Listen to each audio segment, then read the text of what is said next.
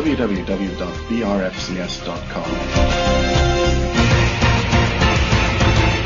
By the fans, for the fans, since 1996. Welcome to BRFCS podcast number 57. I'm Wen Wai Hu, the BRFCS editor. We didn't have a podcast last week after the FA Cup victory over Derby. There's a, a bit of a clash with work commitments for both Cammy and myself, unfortunately. But in today's podcast, we are delighted and honoured to welcome Sir Bill Taylor to the BRFCS virtual studio. And with him to discuss all things Blackburn Rovers are assistant editor Eddie and Stevie from BRFCS admin. Sir Bill is an adopted son of Blackburn. He's originally from Leeds and was brought up in Birmingham and came to Blackburn some 40 years ago. And as well as his services to the town and community of Blackburn, for which he was knighted in 2003, he's also an avid fan of the Rovers. And since the emergence of various problems related to the purchase of the club by the Venky's some two years ago, he's been heading up a united initiative of Blackburn Rovers fans and fans groups in an attempt to focus the efforts of those groups and maintain a semblance of community. Now, uh, first of all, I'd just like to welcome everyone in. Uh, Sir Bill, uh, it's uh, a great pleasure and uh, an honour to have you on the BRCS podcast. Thank you very much for coming on. And hello to all of you there. Yeah. Uh, how are you today? Very good. Looking forward to the interview. Excellent. Yeah. Um, you've you've had an operation recently, I believe. Are you recovering okay? Yeah, I've had a, a hip replaced um, about a couple of months ago, and uh, all went well with the operation. It's just a bit slow with the recuperation and uh, rehab, but um, no, it's fine. Good. That's good to hear. Great. Well, we look forward to hearing from you in a, a moment. Uh, just uh, welcome uh, Eddie in first. Eddie, you okay? Yeah, I'm fine, thanks. Yeah, yeah. pleasure to be back on again after the break. Yes, yeah, good. Uh, you're over in Paris at the moment, I believe. Yeah, I'm back for the weekend uh, for for the rugby and to see see some family. Have you uh, been to any matches in the last couple of weeks? Uh, I haven't. The last match I went to was Wolves away. Obviously, being in Leamington Spa, that was quite easy for me to get to. But I was I haven't been to any of the games since then. And uh, Steve B, uh, how are you today? I'm fine, thanks. Good, good to have you on again. Yeah, no problem. Yeah, thanks very much.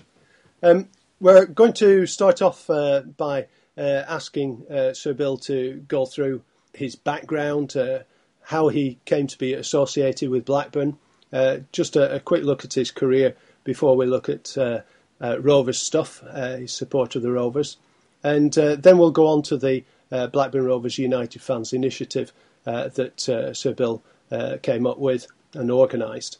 So, um, first of all, Sir Bill, you came to Blackburn, as I understand it, around about 40 years ago, um, around about 73, 74, is that right? That's right, yes, when, um, I, as I was telling you before, I was uh, born in Leeds in uh, 1952, and we moved to Birmingham 1955 for my dad's work, and stayed there really till I went to university in 1970. Uh, we used to live on the number 53 bus route in Birmingham, which went directly to St Andrews, or the number 11 bus took you to Villa Park. So I, have always been a football fan, but never really um, an affiliate to any club until I came up here to Blackburn in '73. Yeah, yeah. Uh, if you could go to Birmingham City and to Aston Villa, uh, then uh, uh that's saying something, isn't it? It didn't seem to be a, a, big. There wasn't such a partisan atmosphere. I don't think you know. And I, I know we're very closely uh, friendly with the our friends down the uh, M65 there, but uh, there's no real partisanship I could di- discern uh, during the 60s when I was being brought up with uh, Chico Hamilton. And a, a young lad called uh, Trevor Francis just started whilst I went to university. I think he, he was serving the tea one week, and the next week he scored four goals for Birmingham City. I think he'd come from Torquay, hadn't he? Uh, I just remember him being the first one million pound player. He's only about sixteen or seventeen or something. Cracking player, yeah. Yeah, amazing. Yeah. Great. And uh, you you came to uh, Blackburn uh, after you graduated, uh, around about seventy three. You say. Uh, what what was the opportunity for you to come to Blackburn? Well, I, I went to Lancaster University in 1970 and got my degree 73, of course. And then it was a question of looking around for a job. Uh, jobs were a lot easier to come by for graduates. Well, there weren't as many graduates in those days. I think only 8% of us went to university in those days. And uh, I wanted to become a youth worker um, without getting my violin out. Um, my particular adolescence hadn't been that easy. And I thought if I could become a youth worker and, and work with other young people, perhaps their lives could be a little bit more uh, uh, simpler than mine had been. It's complicated. So I, I came to Blackburn November the 1st, 1973 and started work with young people. And that has, that was my career over the next 33, 35 years or so. Um, that was uh, with, uh, well, it wouldn't have been Blackburn with Darwen at that time, would it? Was it was it with it the council? It, it, was just about. There was four months when I worked for the old Blackburn Borough. Yeah. And then there was the new, there was the local government reorganisation in '74 when, when yeah. the county council took over education functions, and then uh, during that time, uh, the last 11 years of my career was spent in the Ribble Valley. So uh, always around here, um, always living. Uh, I had a little spell in Great Harwood uh, as a bachelor but then in about 77, uh, I met my uh, girlfriend who became my wife, who's um, 35 years my wife uh, next week. And um, she lived in Mill Hill, which is only a stone's throw from Ewood Park. And quite early in our relationship, we'd just walk down Livesey Branch Road there um, and watch the Rovers. Because she's not uh, endowed well with height, we used to sit in the old Riverside wooden stand, and that's where our four season tickets are today, above the Owen Rovers, but just about, we think, where we used to sit when uh, there was an old wooden stand on the riverside, and the people used to walk up across and back, didn't they? In front of there, there was an enclosure, and they'd, whichever end of the riverside Rovers were attacking, the crowd would kind of shuffle that way or shuffle that way. So me watching Blackburn Rovers probably goes back 35 years or so now. Yeah, I used to stand under there, um, either side of the halfway line. There were some steps going no, down, weren't there? No, no, we used we used to sit in the stand. Yeah, so I was under the, under you, as it were. Oh, there you go. Yeah, it was a, it, the riverside was good, really, because you could the people who wanted to shuffle up and down could do, uh, yeah. and so they got the best of uh, both halves. Yeah, it was brilliant. Uh, right in the middle there, there was a kind of a singing section, as it were. And uh, we used to move across depending on which way we're kicking at half time. And uh, yeah, the, the noise from the uh, the stand above us was uh, tremendous when everyone started stamping their feet. Do you remember? That's that? right. Yeah, yeah, yeah. I remember one time because uh, I, I, I, sort of floated around. Sometimes, if my wife would come, we'd sit down. If she didn't come, we'd stand up. Uh, and uh, I remember one little lad saying to his dad on the riverside, uh, "Dad, is this match live today?" and uh, I think because uh, then quite soon after that, uh, my son was born in '81. he and I then started coming to the Rovers when he was about. Oh, he'd know exactly because the game was against. Hmm, it was either Aston Villa or Brighton and Hove Albion. Uh, but we used to stand, uh, me and Matthew used to stand on the um, Blackburn end for quite a few years. Um, and we used to think it was great standing uh, before the imposed sitting, quite rightly so. Mm. But um, standing was different, wasn't it? Absolutely, yeah, yeah. Uh, I'm, I'm, I'm not very keen on sitting down at uh, at a football match, to be honest. But, uh, yeah, back in the seventies, it was fantastic atmosphere. Uh, only about 8,000 on, on the ground, perhaps, but even so, it's, uh, it's still good fun to be to be there. Uh, do you have? Well, the uh, Blackburn End had a had a partic- particularly horrible uh, stand-up toilet for the gents, which everybody could see into on the on the Nuttall Street side there. But I think it was actually for for the ladies who stood on the Blackburn End there was, was one toilet, um, which um, I don't think it would work in the more family-oriented uh, industry now, but. Um, because the queue for the for the ladies used to take forever. Yeah, I can imagine. Yeah. yeah. Do, you, do you have any uh, memories of uh, matches in the seventies? Well, um, just before um, I met my wife and we kind of settled down together, um, I'm pretty sure that we, we won the third division championship in 1975. Yes. I was a single guy. I was a single guy there, uh, then living with uh, another couple of guys in Great Harwood, and we ended up in the Cavendish nightclub on the evening of um, um, the, the, the winning the championship, third division championship. Gerry Marsden was the turn, and he sang uh, "You'll Never Walk Alone" all night long. It seemed like goodness knows how many times he, he played it and everybody sang it. I remember Tony Parkes being there. I'm not sure who else was in the team, um, but that's one of my memories from the 70s. Brilliant. Yeah, yeah. Yeah, 1975 went up uh, to the uh, second division. Absolutely fantastic time. Yeah. That's some great great times. Uh, Gordon, Gordon Lee's team it was great. Uh, Furphy, if you remember Ken, Ken Furphy's team before that. Yeah, I, I, I picked up on the management side. I, I, I spoke to Gordon Lee a couple of times, but the first kind of uh, triumvirate I remember was um, oh, the the vegetable guy, Bill Fox. Uh, John Howarth was the secretary, and Bobby Saxton was the manager. I, I, I, I used to meet those on a fairly regular basis around trying to make sure. It's been a bit of a, a 30 year journey this for me trying to make the club see its importance to its local community. Yeah. In in your youth work, uh, how did how did that tie in? You know, the Rovers and uh, and you you work with uh, the community. Well, brilliantly, really, because um, I, I, worked mainly on the uh, east side of town, uh, the areas of Audley and Shadsworth, um, pretty uh, white working class areas there at the time. And of course, not far really, Shadsworth just walk down Manxman Road uh, to get to the ground. So, I mean, I think most youngsters were quite keen on um, uh, Blackburn Rovers, although we had an influx of Northern Irish kids uh, who came into that Audley area, Ordnance Street, Artillery Street. They aren't there anymore. Um, who, uh, because I guess because they were Northern Irish Catholics, were uh, I can hardly bring myself to say these words. They, they were Manchester United fans.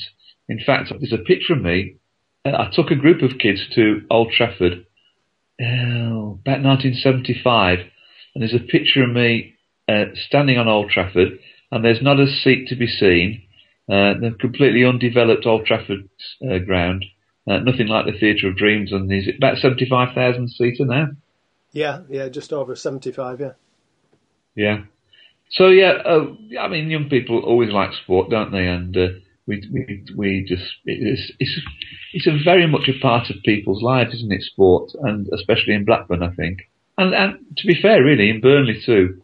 Um, that football is a real. Uh, I, have called it um, a kind of a, a break from the travails of uh, northern life. Uh, football, if it's going well, it's fantastic. If it's going badly, it gives you something else to moan about. But it's a release from family life, from working life, from all those day to day pressures and uh, difficulties we come across, there's always something that you can unite around, uh, having to go at the referee or the centre forward or the goalkeeper or whatever. But um, it, I just think it's a really important thing. I was explaining to somebody who came to see me yesterday, uh, football in itself, I don't really know enough about it. I don't fully understand it. All my friends who know more about football than me can analyse the game in a far more uh, uh, uh rigorous way than I can do it. I just like being there, enjoying the company of the people I'm with, enjoying the spectacle, uh, hopefully enjoying the results. And of course, there's been those two or three fantastic highlights in the Rovers over the last few years, uh, winning the championship and winning the League Cup there, which uh, just great times. Mm. Yeah, it's interesting that you say over the last few years. 1995 uh, is uh, it's nearly 18 years ago, isn't it now? It was a fantastic season, though, wasn't it? it? it? What was great about it for me, I was deeply involved in the local council by '95, but it was great uh, for a whole of that year. Um, Manchester was 30 miles south of Blackburn, rather than Blackburn being 30 miles north of Manchester. And uh, for that particular day, the, the day at uh, Liverpool when we became the champions, uh, my son and I, uh, we got up about half past five, half past four, I don't know we joined the queues down at uh, Ewood Park, and we managed to get four tickets for the Liverpool game. amongst the last few that went on sale, the shutters were starting to go down. And then we found ourselves across a few days later at, um, uh, what's the park? Stanley Park there in the middle of Liverpool. And we'd parked up and walked through Stanley Park. And then when uh, the results went the right way and we were champions, and then the drive back into Blackburn, we came back because uh, we hadn't eaten during the day because we were just too tense. Goodness only knows how the footballers must have felt. But there was a proper, almost like ticker tape like welcome right up Preston New Road with people waving and cheering, uh, which is bringing a tingle back. The nostalgia is bringing a tingle back to me now.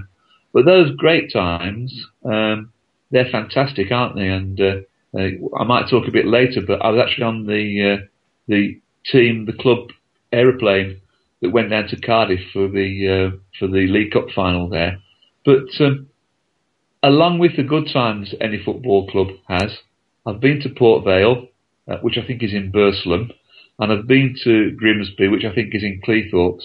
So you take the rough with the smooth, don't you? And it's been a family uh, journey. Uh, I haven't been going just recently because of my hip that you mentioned. But yesterday, uh, my wife, son, and daughter all assembled here. Uh, we always leave at 10 to 2. We always go the same way to the club. We always park in roughly the same place. We have the same rituals. Uh, it includes uh, a small flask of uh, hot chocolate. But um, it's, it's part of our family's life and numbers of families right across East Lancashire. Yes, absolutely. Yeah, yeah. Just wondering, uh, uh, Steve, uh, do you have a, a, ritual for the match? Um, not really much of a ritual. It's normally the standard go, grab a couple of pints and Aussie jump in a taxi and head up to one of the local hostelries around uh, around the old area. It seems to be the Moorgate seems to be the pub of choice at the moment. Yeah. yeah. Do, do you go in the, the Blues Bar at all before the match, or is that after? Uh, I tend to go into the blues bar at half time and spend far too much time in there afterwards. So yeah, I was I was in there till um, the best part of nine o'clock last night after the match. I don't know why, but uh, I'm kind of enjoying it. We've won a game, you know, make the most of it. Yeah, yeah. And um, just to go back to Sir Bill, your your, your support of the Rovers. Um, you've uh, you've en- you've enjoyed uh, what 30, 30, odd years, uh, 40 odd years now of, uh, of supporting the Rovers. Uh, this past year, uh, you've seen the, the difficulties that we've had off the field as well as on the field. How, how, has that um, how has that affected you in your day to day life? Um, well, to be frank, it's been completely annoying and frustrating and I would imagine I share that annoyance and those frustrations with probably tens of thousands of people, uh, predominantly in, in, Blackburn and Darwen, but uh, the hinterland, that Rovers fan hinterland goes beyond that, of not really understanding why things are happening like they, they do. Now, as I try to explain to you, I don't really know an awful lot about football. I know even less about how to run a football club. But um, I think it's almost two years ago. Um, I think it was in the May or the June of 2011. I first wrote to the Venky's just a short letter, uh, a single sider, saying, I don't think you understand uh, the idiom of uh, why people in Blackburn and beyond are, are Rovers fans. And if you'd like to spend some time talking to me about it, or I could assemble a group of people you might talk to, because uh, fair dues to the Venky's. I mean, they're a very, very successful uh, international organisation, pretty philanthropic, good employers, uh, pretty well known right across the Indian subcontinent, but it's six or seven thousand miles to Pune. Uh, they don't know so much about East Lancashire. I'm not so sure they know so much about uh, football and I was hoping to try and influence them, uh, if you like, almost like a free customer, uh, what would you call it, client relations, customer relations uh, exercise. That quite a lot of companies, for example, Tesco, uh, spend an awful lot of money getting uh, customer feedback. I was kind of offering it for free two years ago, and still am. Still, I mean, I just, I, I still don't understand why they aren't wanting to engage with people more. They, they never actually gave you an answer. No, I've written four times now. I think it must be my world record for um, being patient with people. Uh, the first letter uh, was about two years ago, perhaps uh, a year, nine months ago. Uh, followed up by another couple of letters. I don't know if I've furnished you with the copies of the letters, but I, I will do later if you like. Yeah, yeah. Um, and but no replies. Um, I think the first one went via Ewood Park, and then I think the second two actually went to India and cost me either one pound twenty or two pound forty or something. Um, but I just think it's a crying shame, and I'm not interested. And I've tried to make that clear to the Raos. I'm not interested whatsoever. I have no expertise or aspiration to uh, manage the team or manage the club. That's for other people to do. But I think they've missed a massive, massive trick. They don't understand the affiliation that, um, especially working class people have with their local football team. Like I mentioned before about the relief, the release, um, the coming together, the sort of joint um, uh, outpourings of grief when we lose, and huge celebrations when we win. I don't think they've got it and that's what my my letters were about. Uh, I don't think there's much emotion uh, involved in uh, uh, rearing chickens and eggs and selling them to people, but it isn't the same for a football club.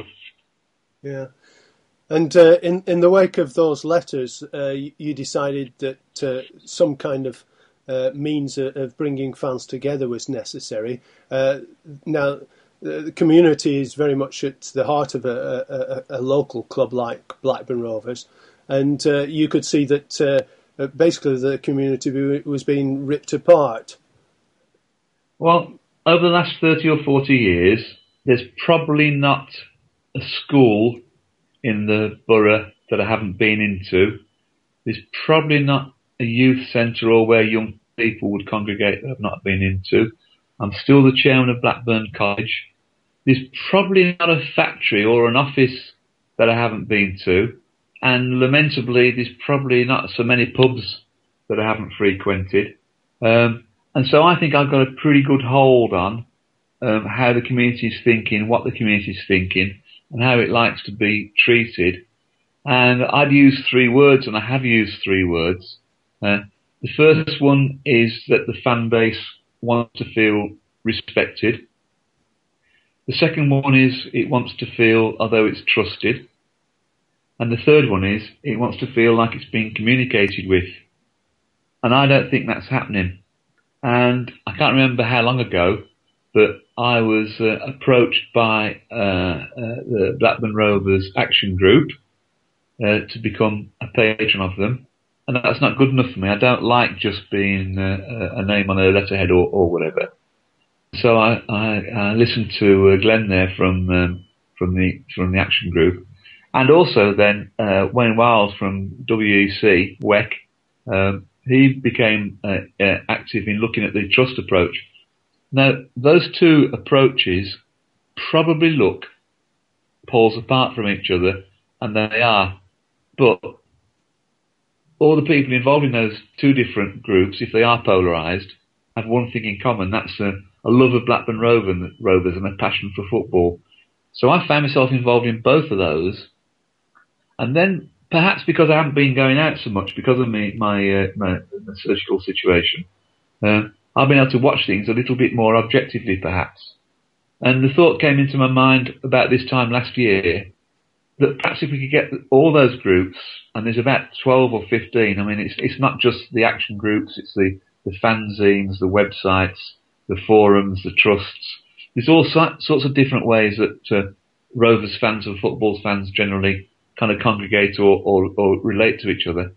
I thought if we can get them all around a table um, and get them talking to each other, perhaps that would be more powerful. Because on, on the one hand, um, owners are rich and powerful, uh, and fans of football clubs are no less powerful, but they're differently powerful. Uh, and they haven't got a lot of money, uh, but they've got a lot of passion. And one of the things I said in the letters to, um, I think it was to Shebby Singh was, if you could harness that power, you could harness the money, and you could harness the passion, how much better would that relationship and that engagement be for everybody who wants to be fans, supporters, or whatever of the activities of Ewood Park. And uh, how, how did it come about that you brought people together? Well, to be honest, again, uh, it's proved quite difficult, uh, and I think we've met about half a dozen times. Um, some of the meetings have been pretty fractious. Uh, Steve's been to a few. Uh, uh, Graham Jones, the MP for Accrington, came to one. Uh, Jake Berry has been to one. Jack Straw's always kept up to date with things, and he's had several meetings with different groups. But um, we've met mainly on Friday nights because that seems best for people. And we've met up at the Blackburn Golf Club, which is near my house.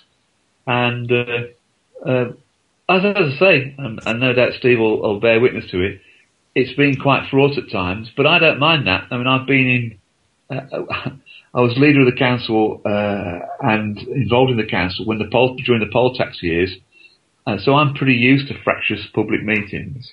Uh, these weren't anywhere near as bad as some of the poll tax meetings, um, but it's about people's passion, and people mistake people getting angry for them not being passionate, and getting through the anger. I think has been an important part of the process.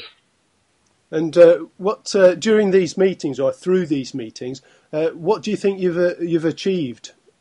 Well, to start with, people have let a lot of steam off, and uh, they have been quite difficult because some of the people, I think, think because their approaches are different, they don't share the same value base, and so um, I think we've got some bits of steam let off, uh, and moving forward.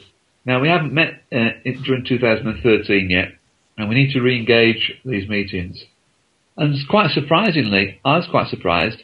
A number of people contacted me uh, when I put out press releases about what we've been what we've been up to, who didn't know there were other groups knocking around. Uh, a guy a guy from Canada who was a, a season ticket holder.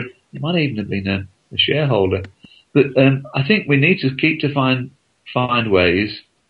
Um, the guys who put their heads heads over those parapets talking about the action group or the trust approach, other people have lost the temper with them or lost the patience with them, but they're actually trying to do something. And when I was a leader of the council, the worst people I could deal with was people who were anti what the council was doing but didn't have any alternatives themselves. And I think what we've got to try and do with the 12 or 15 groups that want to support Rovers, that want to uh, have the fanzines and the websites, is find ways where they can talk to each other probably without losing their tempers, because losing your temper is pretty corrosive. And uh, the the aims of uh, the initiative, uh, you know, in in terms of what you set out to do, um, how would you describe those? A convening of like people, an opportunity to talk with each other, uh, a chance to let off some steam, a chance to try and understand each other's point of view uh, for example, on the one poll, if, if they are polls, the action group are pretty much uh, here and now kind of people. Uh, the trust approach is a longer term, more uh, deliberate kind of approach. But I don't see any harm in that. So it's trying to bring those people together so they have a respect. And, and that energy which the collectively they, they have, trying to bring it together. Now, as to whether it's been 100% successful, I think the answer is no. But that doesn't mean just because something's difficult to do doesn't mean you have to stop, keep trying. And presumably, um, the, the the aim seems to be quite amorphous, really. Yeah. And well, presumably, I, I, I don't think I don't, presum- I don't think there is a there is a there is an aim in the sense that the aim is to engage better with the the uh, the owners. Uh, what that engagement looks like isn't for me to say. I think it's got to be shaped by the people who are involved in it. Um, what I've been able to do is bring people together uh, people have been prepared to come together. Uh, people have been prepared to be shouted at and it being quite difficult. Although we have tried to move forward now, it, has, it isn't always easy. Uh, allegations have been voiced about each other, but um, as I said before, just because something's difficult doesn't mean you shouldn't try and do it. Yeah, yeah. So what, what I was trying to say is, uh, it, it, seems quite an amorphous uh, uh, set of ideas uh, and approach, but out of out of that kind of chaotic approach, uh, something will take shape, uh, sort of of its own accord. Is, is that fair to say? Well, I've tried I, the, the, the final letter, the fourth letter, the last letter, I sent to Shebby Singh, who assures me he's discussed it with the Raos family, was a six-page tome, and it was quite a deliberate thing, and it was a, a plan for how um, the Raos could re-engage with the Blackburn football community, including the action groups of this world, including the trusts of this world, but including all the other bits of organisation in the borough, of which I am familiar and I think with whom I've got a fair amount of uh, confidence uh, for them to do that. So out of that, listening to all the people that I have listened to, I tried to put to the, the club and to the Raos um, my uh, interpretation of what those people wanted. And I think we made some mistakes uh, when I think some mistakes were made during last year when uh, the Kean out, Venky's out um, demonstrations were taking place. I understand why those people did that. I'm not entirely sure it was productive, but I think when they were actually saying uh, Kean out, Venky's out, they were actually saying, like I said before, please respect me, please trust me, and please talk with me. And whilst we're on the topic, um, the circumstances of a few weeks ago with the snowballing of members of the Rao family, um, I don't think that's particularly helpful at all. But on, then on the other hand, I don't think it's particularly helpful or considerate of the Raos to leave the ground after 65 minutes. And I think that's the nature of the misunderstanding between the two groups. Um, why would you come to 6,000 miles across the world to watch a football team which you bought and ploughed millions into to think it was acceptable to uh, chuck have chuck snowballs chucked at you?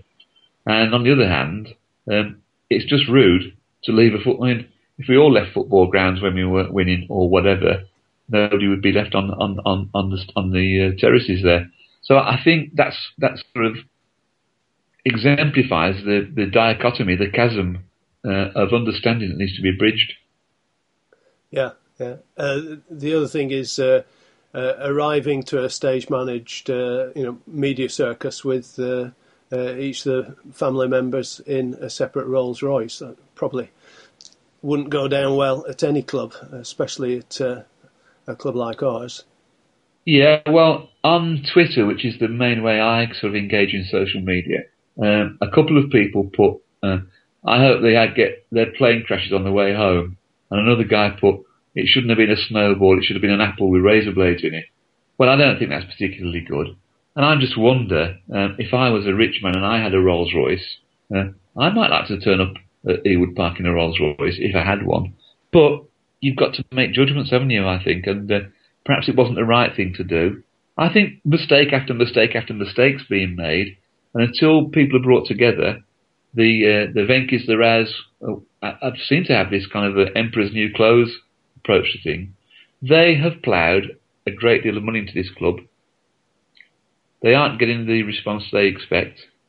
On the other hand, they haven't reached out and met with people in the ways that most of us are used to and most of us would expect. Uh, just uh, before we move on, uh, just ask uh, Steve uh, if there's any comments uh, about the United Fans Initiative. Steve, you've been along to the meetings. I think Sir Bill suggests there's been about six of them. I think you've been to pretty much all of them, haven't you? I've been to all by one of them where I had uh, work issues sort of uh, conflicting at the same time. And I think Bill's right in what it says. Like, there's been a lot of groups that have attended. Uh, I would suggest that the Rovers Trust, as the entity that it is now, may not have happened in that way if it wasn't for the United supporters meeting because you had, and there, there were quite heated sort of conversations between the guys running the trust and running the investment trust. Uh, but both really wanted the same thing. So by the time they had the heated conversations, they both sat down at the end and go, hang on, we're arguing about the same thing here, aren't we? And they went and sat down, they went and organised it, came up with memorandums of, memorandums of understanding, uh, went for all that sort of stage, and then they realised you know, and decided to actually work together properly, and that's where Rovers Trust as the entity is uh, becoming a very, very strong supporters entity within within the, the supporters community now. And yeah, that's down to the meetings. That's definitely down to the meetings. Uh, I've been there representing both BRFCS and the fans forum. We've had people from 4,000 Holes turning up. We've had quite a lot of different people, as, as we say, and there's been arguments, and there will be arguments, and there'll be misunderstandings that some people haven't spent all day working on a market stall. I think was brought to our attention at one point. And was like, well, everybody's working in different ways, and there's certainly been a respect that not everybody can do things in the same way, but doesn't mean that people don't see at the end that people are actually working in their own way to do something. Uh, I felt that what it has done is possibly by having the meetings, it's also meant that some of the debates about in the groups don't end up on Twitter, stroke, Facebook, or BFCS or wherever. They end up being discussed in that meeting. So, yeah, it's fractious sometimes, yeah, and sometimes it's uh, the passions sort of overflow, but it does keep it behind closed doors to a certain extent as well. It's been fairly scary at times. Um, my wife, I missed one because my hip was playing up. Uh, but my wife's been to every one of them, I think, and she sits there mainly in the background, and she's been quite surprised at what's went on. But in a sense, I mean, she's been a school teacher for 36 years. She knows that people are passionate about things. She knows that people express themselves in different ways, and it's kind of trying to harness that uh, and accept that people will lose their tempers, will f and blind a bit, um, because that's what football's about. It's about passion. Yeah, I think sometimes passion's mistaken for aggression. I think that's where somebody may see something as aggressive, and it's not. It's it's people being passionate about what they believe. They see the club going, you know, you see, see the club disappearing into the abyss, sort of thing, and you're not going to sit there and just take it uh, and just let that happen. So that's why people are getting angry, and people are angry about what's been going on. I mean, as Bill said, I think one of the things that the United group has tried to sort of get is to try and get some communication with the owners there's, as far as I'm aware, been the Pune Nine, of which I'm one of them, and two or three others who went to Pune, and they're the only people who've had any discussion on behalf of the fans with over with with the owners. And even then, that's 18 months down the line now. Things have moved on significantly since then. Back then, the owners, it was it was it was redeemable for the owners at that point if they'd have actually started to talk to fans regularly and they'd have got rid of Steve Kean. I don't think the pressure would have been on the owners anywhere near as much as it is now.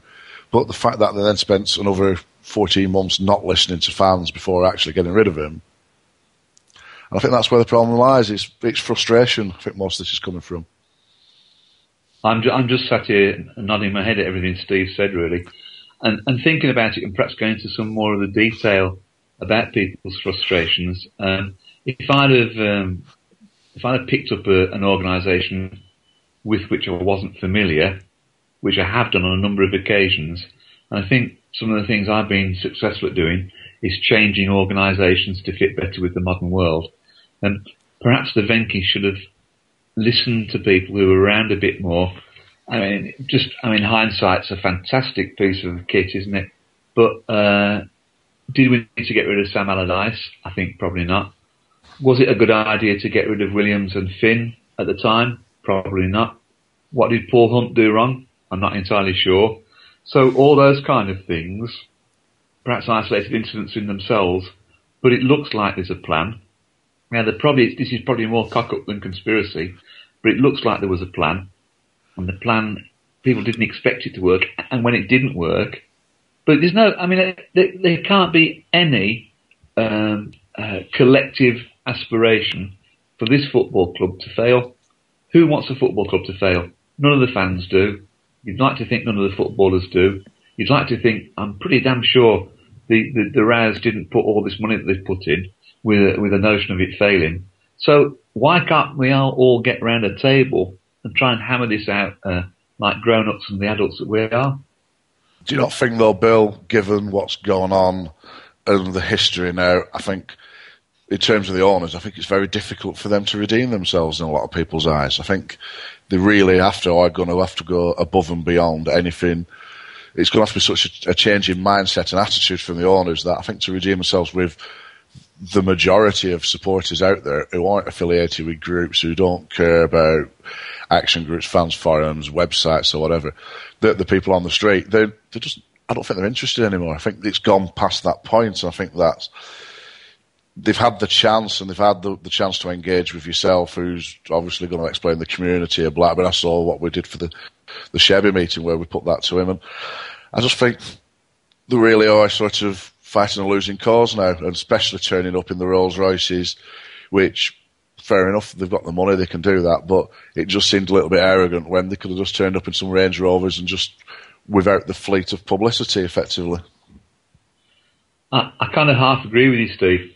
Uh, the half that doesn't agree with me is I'm not really a quitter.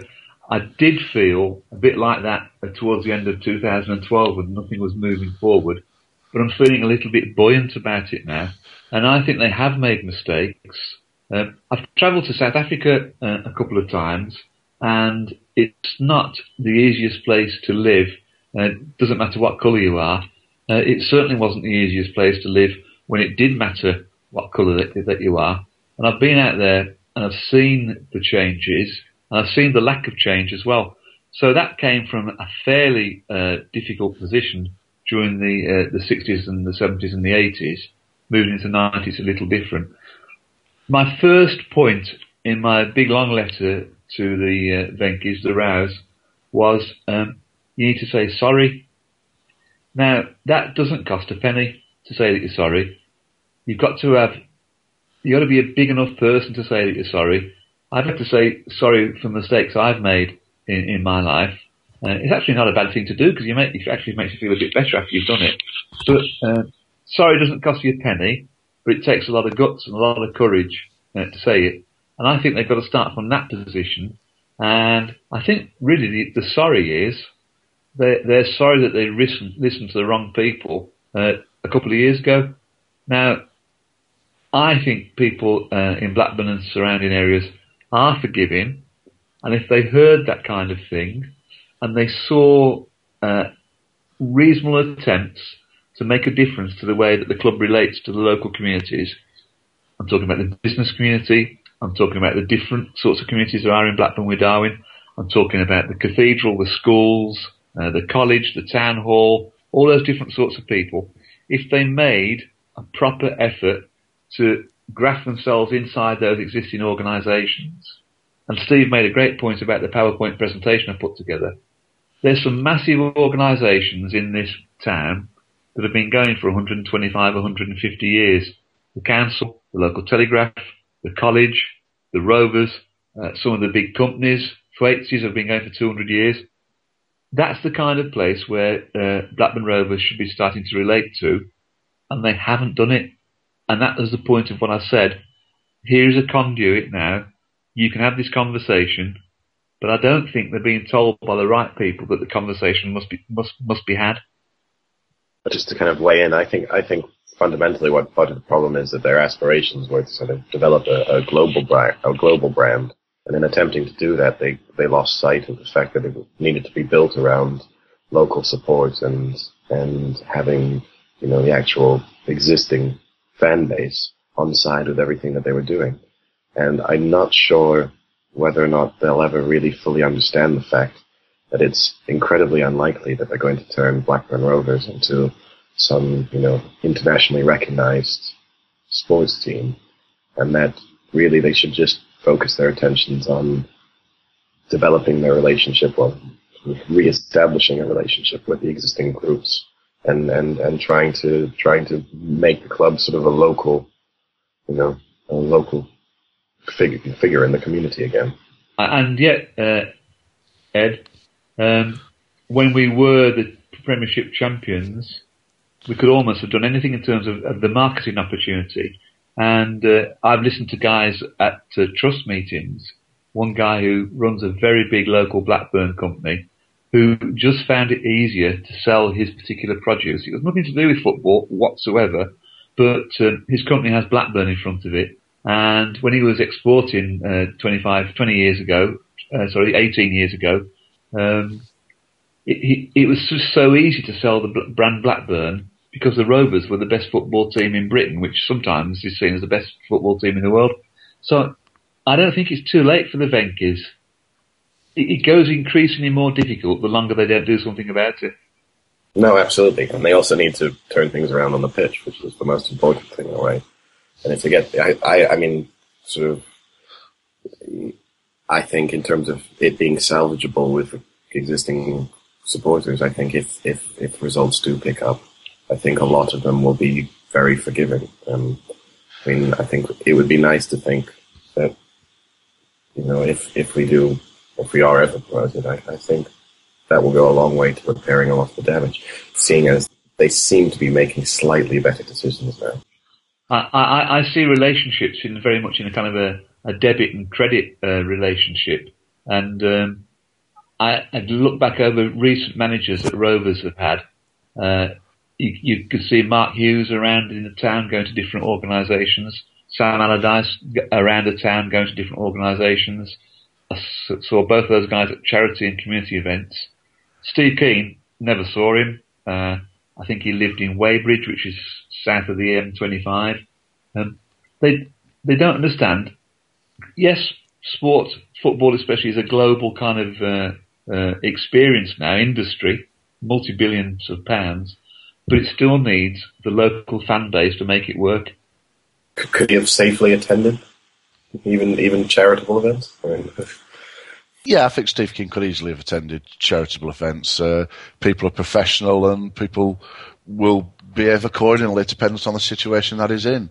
Uh, you know, I mean, he was happy enough to walk into the Wally Arms and have a couple of pints before he drove home to, to Surrey. So he was happy to walk into local pubs. He's happy. He should be happy enough to go to a charity event, realistically. I was with Sam Allardyce at a couple of events where there was uh, a couple of hundred people. Uh, the same with uh, Sparky. He came to events, for example, in uh, the Windsor Suite there in the town centre, 200 people there. All of those 200 people would have gone away and spoke to another 200 people. So I think the math is 4,000 on that. That's 4,000 people who would have known that he had some kind of um, commitment towards other things that happen. It's not just about driving up in a car uh, to Brockhall or to Ewood Park. It's about understanding that people's lives are complex things and relate to other parts of what goes on. I think it's an importance that people forget about Blackburn is we are more of a community club than a lot of the other Premier League clubs.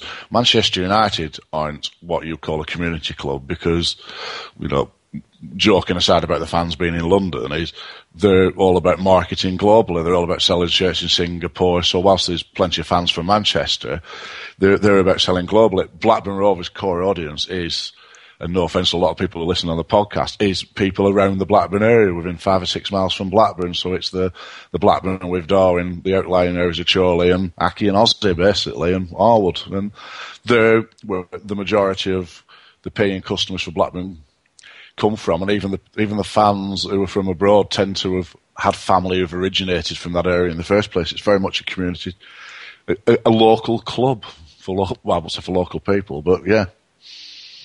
Um, just to pick up uh, on a, a, point there that uh, was being made by Eddie, uh, saying that if things pick up on the playing side, uh, that that will solve uh, a number of problems.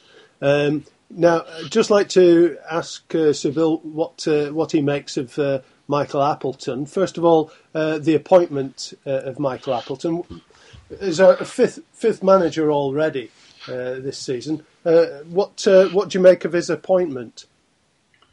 Well, I think the whole um, last two and a half years have been quite bizarre. I mean, you could argue why did Allardyce go? Then why did we get Steve Kean, who I don't know where his credentials were? Then we kept him for two years or more. Uh, then he he decided to go. It wasn't a control. No, it, it seems to me nobody's taking leadership in this organisation. Nobody's deciding what's going on. So then Kean decides to uh, throw his um, throw his uh, dummy out of the pram. So then there's a there's a hiatus there. Uh, Henning Berg was taken on after a longish gap, um, didn't do so well. He disappeared, and now we've got Michael Appleton, who I'm not entirely sure what his track record is, but um, in some senses it's not our it's not our problem. It's the problem of the ownership to decide who they're going to get to manage the club. Uh, and I, I, I don't wish Michael Appleton any worse than anybody else because we have we all want the Rovers to do well. We want them to do well on the park We want them to do well in terms of the community. We'd love it, wouldn't we, if they sold more shirts with the different footballers' names on the back of it, um, because that's all part of a healthy.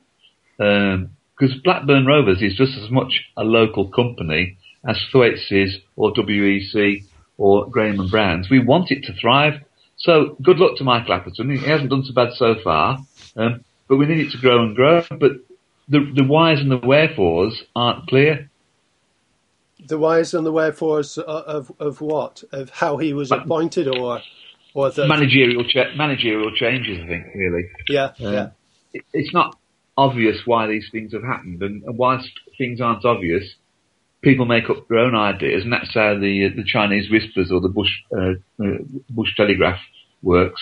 And it'd be much better. And Paul Agnew's uh, an expert in, in PR and, and communications. I think it would be much better if things were explained. So at the margin, people aren't, aren't able to make up their own ideas about why things have happened. And uh, the playing style, I, I, don't know whether you've managed to get out to any of the matches uh, since Michael Appleton has been appointed, or, or maybe seen uh, some on the box. Um, have you have you seen anything at all, Sir Bill? Oh well, that's another thing that's a, a, a, disgrace, isn't it? Now we're not on Match of the Day anymore. uh, I think it was I think it was last week we were minutes 86 and 88 of a 90 minute program. So m- most of my experience of what's happened is, uh, is through the Football League show. Right. Yeah. Okay. Steve? Yeah, I think that's one of the advantages of this year's Rovers player, effectively. When we obviously got all the, the blanket courage we got from the Premier League, it, it didn't really matter. There'd always be a programme that you pick up and watch. It goes on Sunday, it'll be on now, and you get five, ten minutes of action. You'd always get a minute on Match of the Day when we're in the Premier League. But the Rovers player now gives you 40, 50 minutes of highlights of the game edited from the Rovers' point of view. So, you know, and you can go and watch the highlights from the Bristol City website, which will probably have the Bristol City highlights, which fortunately for us was quite short yesterday. But uh, so there are there are ways of keeping up with the game. Uh, I'm fortunate in that I can get to most games, so I've I've only missed the Derby match from Michael Appleton's appointment. Uh, without going all Steve Kean on it, it looks positive at the moment. Uh, in terms of the way he's setting up the football. Um, it looks more organised. Dann and Hanley look a little bit more organised, and he's continued the good work that Gary Bowyer has done. Dare I say it, going back to basics. So he's trying to put right wingers on the right wing, and he's trying to put strikers up front, and go back to basics. Start learning exactly who you've got in your team, where the best positions are, but put your players around the system and not the system around the players, as the previous managers seem to have done. Is pick 11 players and see how it works. Uh, it was quite obvious that the, the player was too narrow under Kean, Berg, everybody else. Was no width whatsoever, and it led to effectively kind of kind of easy for the opposition teams to defend because it was a case of just stay on the front two, uh, starve them of space, keep you know, unlike Rochina and there you've, you've got the game won really. Now you've got a bit more space and you've got width in the game. All of a sudden Murphy's got people to pass to. He looks a little bit better, and it's it's it's slow improvement. Jury's got to still be out on Appleton. He's made some kind of risks in the transfer market and letting quite a few of these players going. But you, you take on a manager, he's always going to want to bring his own people in, and he's going to upset you a little bit by sometimes selling the players that you particularly rated. Yeah. You've been able to catch the matches, I believe, Eddie. I've seen a couple of the games. Yeah, I'm, uh, I unfortunately missed the game yesterday, but uh, the, the, rest of his matches I've seen in full um, through one way or the other, either live or occasionally the next day, seeing the seeing the whole game. I've, I've been impressed. I think that we definitely uh, we're more organised. I mean, you know, it's small steps towards a, a better thing, but um, there's definitely signs of improvement. Um, and it's clear, I think, that he has some sort of a plan, which I think that's the first time you can really say that. Uh, you know, you know, going back to Allardyce, really, that you have a, a, really clear approach to the game and a way in which he wants to put the team out and the team to play. Hopefully that continues. Obviously, it's very early days, but it's it's certainly encouraging. I, I, I have to bow to you guys here because uh, I don't know enough about the tactics of football to understand them. But um, one of the best purchases we ever made, in my opinion, uh, going back a number of years, and none of you will guess who I'm going to say now. One of the best uh, uh, purchases we made uh, a couple of decades ago, at least I would think, was Gordon Cowans. And when whatever division we were in then, Gordon Cowans used to get the ball, decided what to do with it. So he he got the ball and he made the play. And I thought, I think that's what we need now. I don't know whether Murphy's the man to do this, um, but Cowans ran the midfield uh, all those years ago. I think that's what we need. We need a we need an organizer, a focus uh, for things that are going on. I think that's entirely exactly the reason that we bought Murphy's to be that Gordon Cowans type of role, a little bit of experience in the middle who can let things tick over. Now, the way the team's been set up, the lack of support Jonah Ozolafka with, I think has meant that Murphy's been exposed. He certainly hasn't been very good at this stage, but uh, you know, you just have to hope that the team set up in front of him improves a little bit and he can start to, to put, you know, start to, I won't, I won't say class, but that's probably the wrong word because he hasn't shown any of that one. But he's supposed to have some class, so I guess he's supposed to be able to uh, put, you know, put that into the game. So let, us see how Appleton works out. He seems to at least have got a settled team. He's obviously used the team that Bowyer have come up with, and he's just tinkering with that from there. And you know, like I say, the jury's out. He's got real, realistically any promotion hope this season is unlikely, but you know, he's seven points from the playoffs a game in hand, three or four wins in a row, winning breeds winning. There's always a chance the difficulty you get is that there's a few teams in front of us, so it only needs another one of those teams to go on a similar winning run as well. So we could play fantastic football, lose only maybe a couple of games for the rest of the season, and then still not be in the playoff zone. So we've probably left ourselves a very, very tall order. But if you look at when Graham Souness took over the club, there were six months to go. He got rid of a lot of the dross. He picked his best team, and then he brought Eyal Berkovic in, which is in a similar role to how they brought in Sid Cowans in that he was the player who'd unlock the defences. You know, the last time I got promoted, we played three at the back, and Berkovic and, and, you know, this, free role.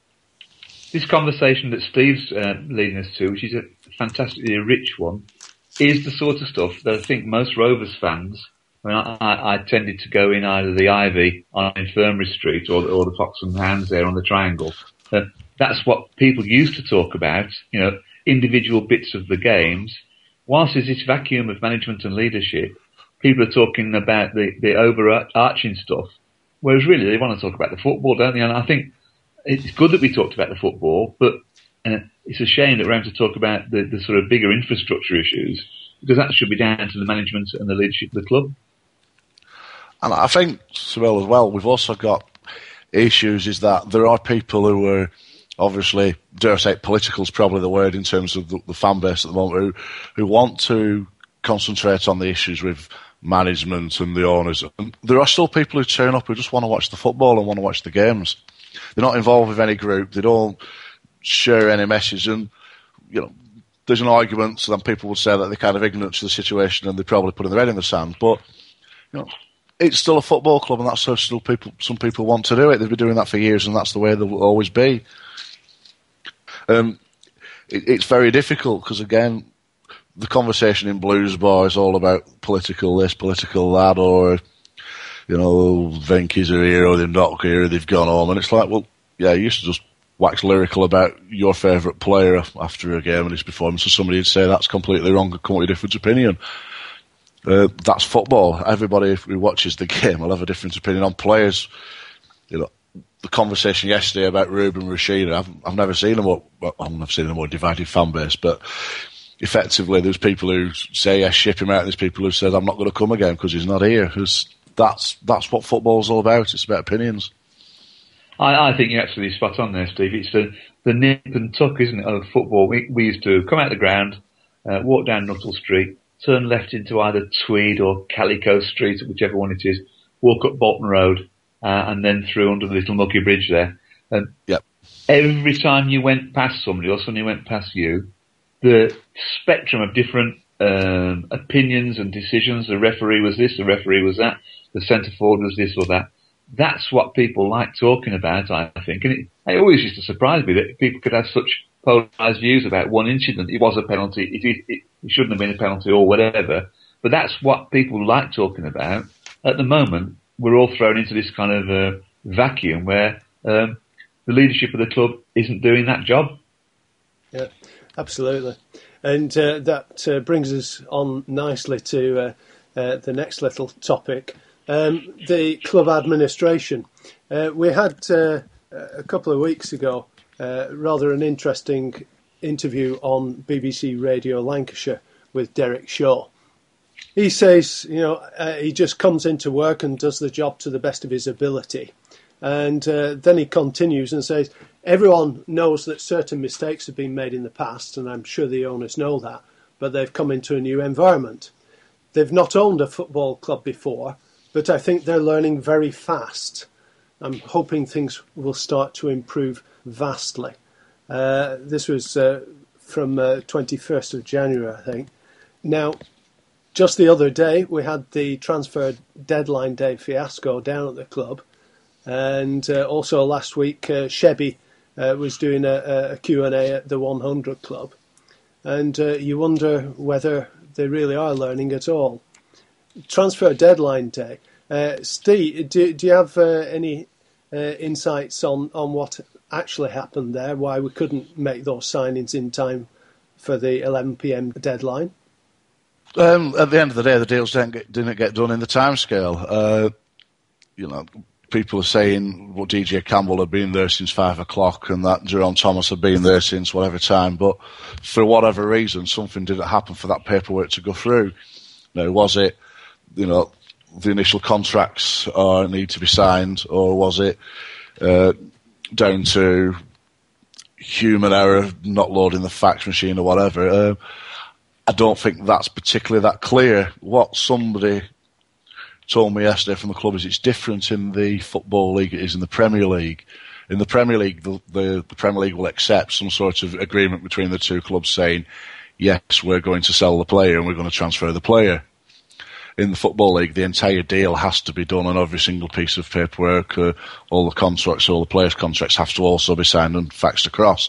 So it's, it's more rigorous in the Football League. The, the Premier League will take a, an intention to transfer players and I guess that's probably because these players are coming from, you know, across Europe or something like that, so deals don't get necessarily don't get done as quickly at that level. But something somewhere stopped that paperwork going through.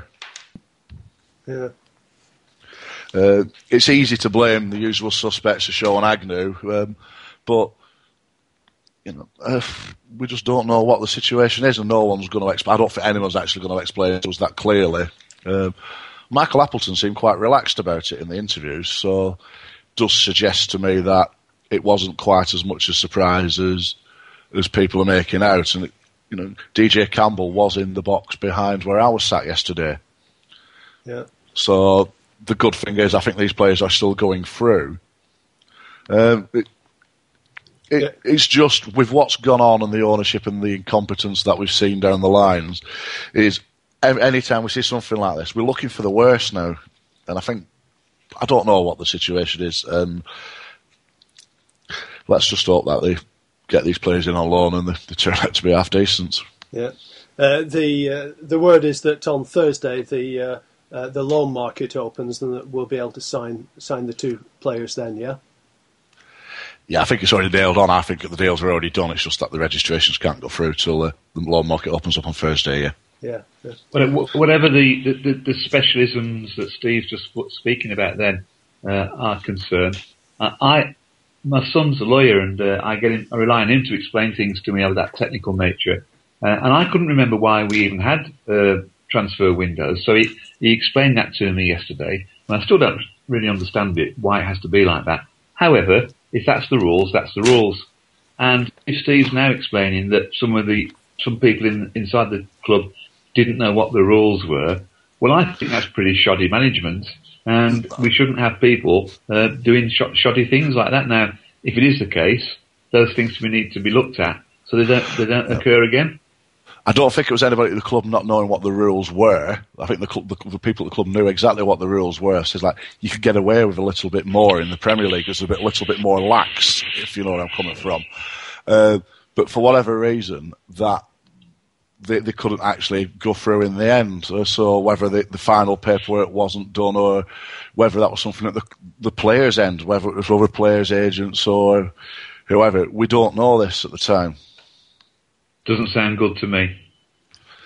No, it doesn't. It doesn't. It never. It doesn't look good, and this is the whole point. Is going back to what we said right at the start of the, the podcast. Effectively, the ownership and everything that's gone on means that we're always going to see the worst, even if there's actually nothing to nothing to say. Yeah, yeah. Um. Another thing to worry about about all this is is there nobody inside the club either who hasn't got a vested interest in not st- standing up to uh, poor leadership or that they don't feel like they can stand up to poor leadership. Um, because is there anybody who's frankly, clearly and deliberately explaining to the Venky's how things could be better? Because if you're in the middle of all that, or you're being employed by that and are relying upon it, you might be a little bit reticent of trying to explain what the difficulties are. So I think my point is that there's a there's a kind of a emperor new clothes syndrome down there, where people who should be speaking up are kind of not not being as frank as they should be. Well, I also think the other problem is that if you were working for them, it's not. I'm not sure you could guarantee. I wouldn't feel like I had a tremendous amount of job stability. So I, I think if you if if you were working at the club, I think you'd feel rather insecure and and maybe not want to sort of you know stick your head above the, the parapet and and, and yeah, but I wasn't blaming. I wasn't blaming people. I was trying to explain. Oh no, no, no! I was. I'm not. I'm, yeah, yeah, no, absolutely. No, I'm not saying that. I'm not saying that you were, but I, I can definitely understand yeah. why people might choose to maybe bite their tongue and, and, and not, not you know, not put themselves out there if they think that they're not going to receive the full backing for the club. Maybe if you know, there's not the opportunity in, in, in maybe some of the rooms, uh, you know, behind the scenes in Ewood Park for, for someone to, to speak up and, and maybe not toe the line the whole time. I, wouldn't know. A, a, modern a modern management style should be, in my opinion, that you listen to your probably your worst internal critics because they've probably got more to say about your organisation than other people. I think in uh, old American uh, uh, management speak, it's always listen to the skunks because the skunks might make a smell, but they'll also sort things out for you as well. No, absolutely, but it, it certainly doesn't. It seems from the based on the way the club's been run for the last couple of years that you know they they listen to one or two people and, and exclusively to one or two people. Maybe that will change soon. Hopefully, it will change soon. Uh, um, Shebby, of course, has come in uh, with the brief of uh, acting as uh, a conduit for uh, information between uh, Blackburn on the ground and Pune. Uh, last week uh, he was at a Q&A at the 100 Club. Uh, I, Steve, were you actually present at uh, at that? I wasn't present, but I have seen the video that was put up uh, from the Q and A. It was effectively a sportsman's dinner that the Hundred Club do, where they had Barry Fry as the guest speaker, and Shebby was in attendance, as I believe uh, so were Paul Agnew and Derek Shaw, but I've only heard that as a rumour. Uh, a number of sort of prominent people who have appeared on the podcast were also there, uh, and a person took a video of the the Shebby Singh Q and A. Uh, he'd also had a few beers as he was filming it, so some of the comments that he was making in the background weren't probably the, the, best comments, shall we say.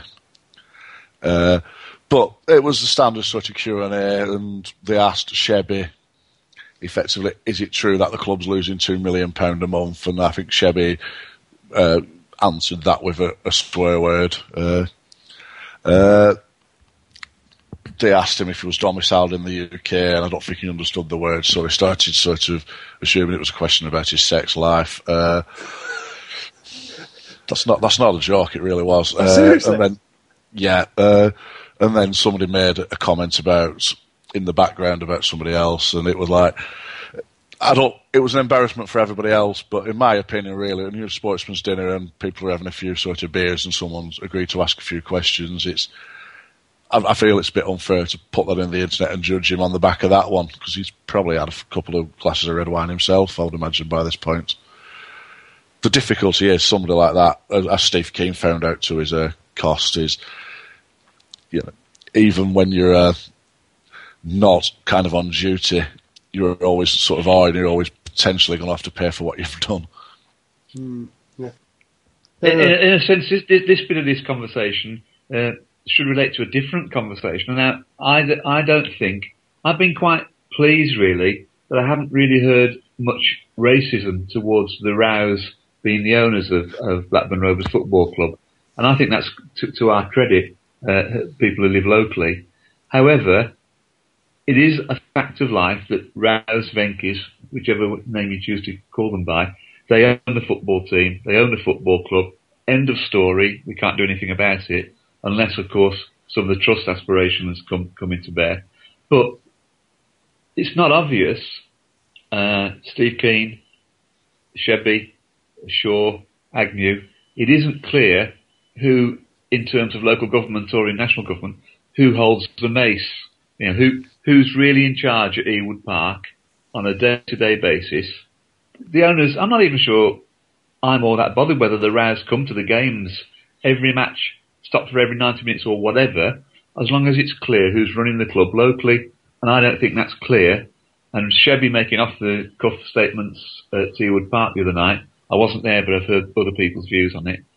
Shebby's been sat in this room where I'm speaking from now, in my house, uh, for two or three hours a few few weeks ago. It's not entirely clear if somebody's speaking from Fortress Ewood Park, are they speaking with the full backing of the Raos six and a half thousand miles away? And I think it's. I think this is something that changes as the wind changes. To be perfectly honest with you, I, at the moment it seems to be clearly that Derek Shaw is running the non-football side of things, and and Michael Appleton is running the football side of things. So Shebby, I'm not quite sure where he fits in at the moment. Seems to have gone back to being more of a, a the advisor sort of role, uh, and effectively probably still working with fans and fans groups and speaking to them, but you know, the Raos themselves are the people who who make the decisions, or as we've found with the Steve Kean side of things, is don't make the decisions. I think they gave Shebby a remit to kind of run the club, but I don't think Shebby had the decision making power that he thought he had.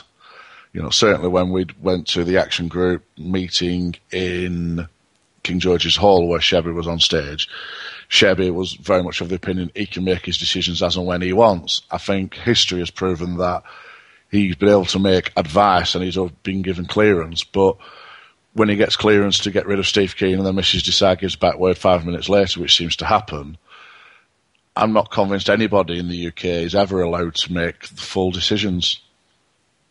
And that what's, that's what needs, that's one of the things that needs clearing up as the any organisation of which I have been uh, the the leader, that includes the local council, it now includes uh, the college.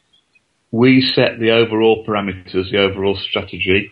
Um, then we employ a principal or a chief executive or a director of finance, and they get on with the detail.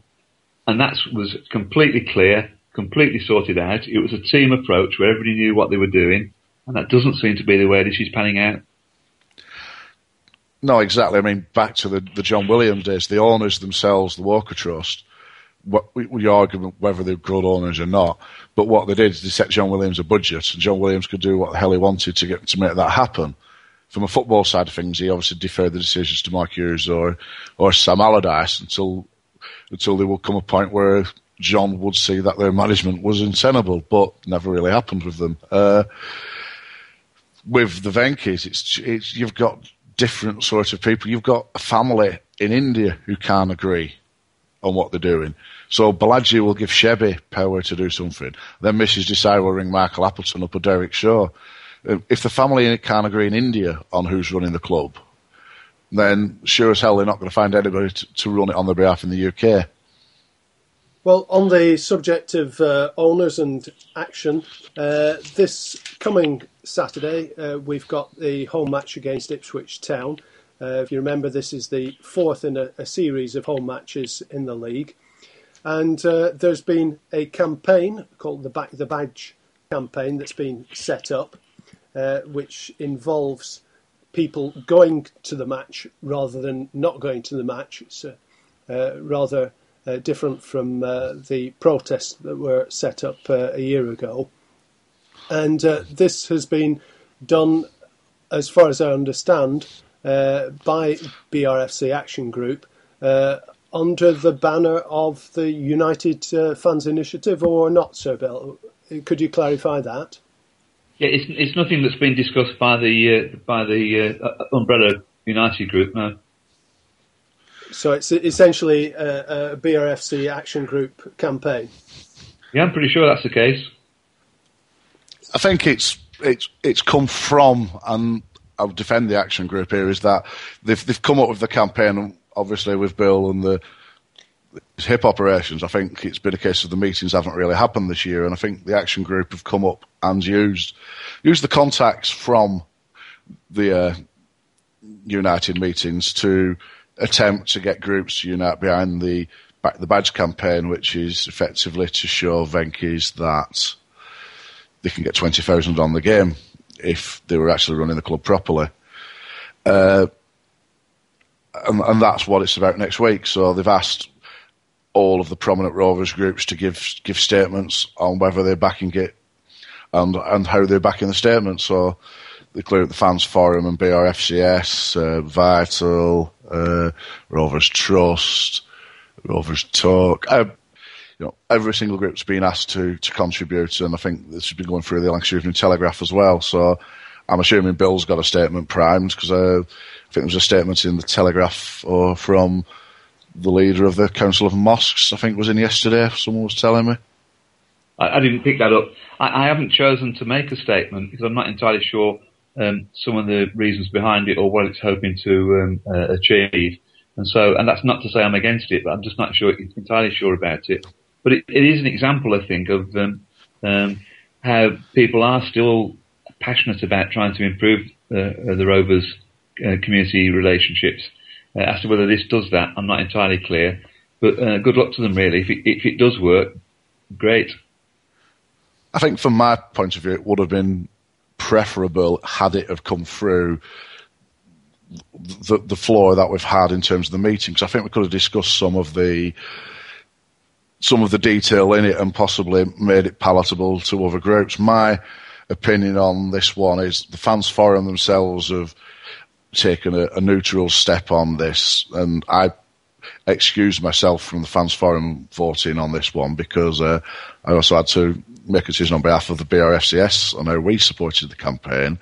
I think the fans forum came up with a very neutral sort of statement, basically saying it's not really a position to say to fans whether to, to back or not to, but we all look forward to big crowds. Uh, it, it's a tough one, is that fans at the moment, and there's a lot of fans who are disillusioned with group politics and all the what's going on, and I think there's just fans who just want to turn up to the game. I think by asking fans at the game is, in my opinion, you're politicising the fan who doesn't necessarily care for the groups and people who are just going. It it starts to become claims for as as part of the success of a, a group, and it's I don't know, with what happened on Thursday as well, I think it seems to have put a bit of a damp squib on everything that was going on. Is all of a sudden people were saying back the badge and back the club and turn up to the Ipswich game, and then the debacle of Thursday's happened, and everybody's like, I'm not bloody going now. You know, so I, am not so sure where the campaign's going from now, to be honest with you. I don't know if it's still going to be pushed or not. When you talk about Thursday, Steve, are you referring to the, the, the window? the transfer uh, deadline yeah. debacle. Yeah. Okay, I'm with you. Yeah, well, um, the game will be here in six days' time, won't it? So we'll know how successful it's been or not. Uh, and I don't think it'll be one thing that will change people's minds uh, about um, how they're going to engage with us. Um, it'll be a whole series of things, and hopefully this is a successful one in, in that series. Yeah, I'm, I'm just a bit worried that, regardless of intentions on the campaign or whatever, is I think it's going to be very difficult to get the people who are missing the games to just come back for, for one game on the back of any campaign. I think it's one that they're, they're always going to struggle to get the, the, numbers that needed to make it appear to be a success. And I've, that's that's kind of my problem on that one. Uh, people will give excuses. It's always the same when they miss football matches. Is it's down to the owners, it's down to the club, it's down to the transfer. But going to football matches, you, it's a creature of habit. You get used to the habit of and the routine of. Oh, it's Rovers is on. I'm going. It's you get up at whatever time you go to the pub at twelve o'clock, have a couple of pints, then get taxed down to Ewood, have go to your local, whether it be the Ivy or the Moorings or Moorgate even now. Uh, uh, getting people out of that habit once they've got into the habit of going shopping or watching on the telly or just staying in the local is very, very difficult. Rovers have found that to the cost in that they've effectively had to almost give the tickets away sometimes. That's that's one of my contentions as well. Is that if the uh, Raos want us to only have a market relationship with going to the Rovers, they have a product, they're going to sell it, we can buy it. If it's only going to be like that, like I would choose to go to Morrison's or Asda or Tesco or whatever, then if it's like that, and there's loads of sport on the TV, there's B and Qs, there's garden centres, there's taking the dog for a walk. If if they only want to compete for fans' uh, devotions in that kind of sense, then other things are going to start to take over. And Steve's absolutely right. It is a matter of habit. I described our 10 to 2 till quarter past 6 experience. And we have a set of habits in this house um, about going to the Rovers. Should those be broken, uh, other things will happen. My son happens to come a 100 mile round trip to come and watch the Rovers. Uh, perhaps he'll change that, but that would be not just his loss, but it would be my family's loss and the Rovers' loss too. So not understanding those, those delicacy of re- uh, relationships is a mistake. Well, we'll see what uh, happens uh, next Saturday at the Ipswich home match, uh, and uh, we'll be able to report on the response by the Blackburn public. Um, on the football side, Jordan Rhodes has uh, scored in six consecutive league matches, scored uh, two yesterday against Bristol City, so he's got seven in six consecutive league matches. And Eddie, this week you're going to be doing a, a Q&A with a football agent. Uh, yes, yeah, he, he, I kind of there, was a topic up for discussion, so I, I, took some of the questions that were submitted by various members. I mean, some of them were maybe not suitable for for an article, but uh, and he was a little bit busy towards the end of the window with various transfers and trials for a couple of his players, but. Uh, he should be getting back to me hopefully this week, um, and then obviously it's with a view to having him on the podcast in the future to discuss um, to discuss, you know, the roles of the that an agent has in, in football today.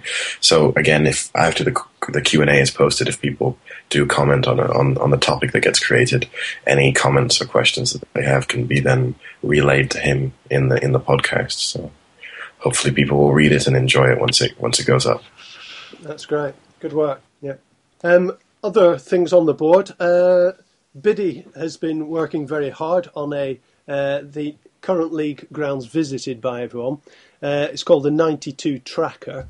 If you look that up on the board and uh, see uh, where you've been, which uh, of the current league grounds and some of the former league grounds that you visited, um, you can participate in that. Very interesting to see who's been where.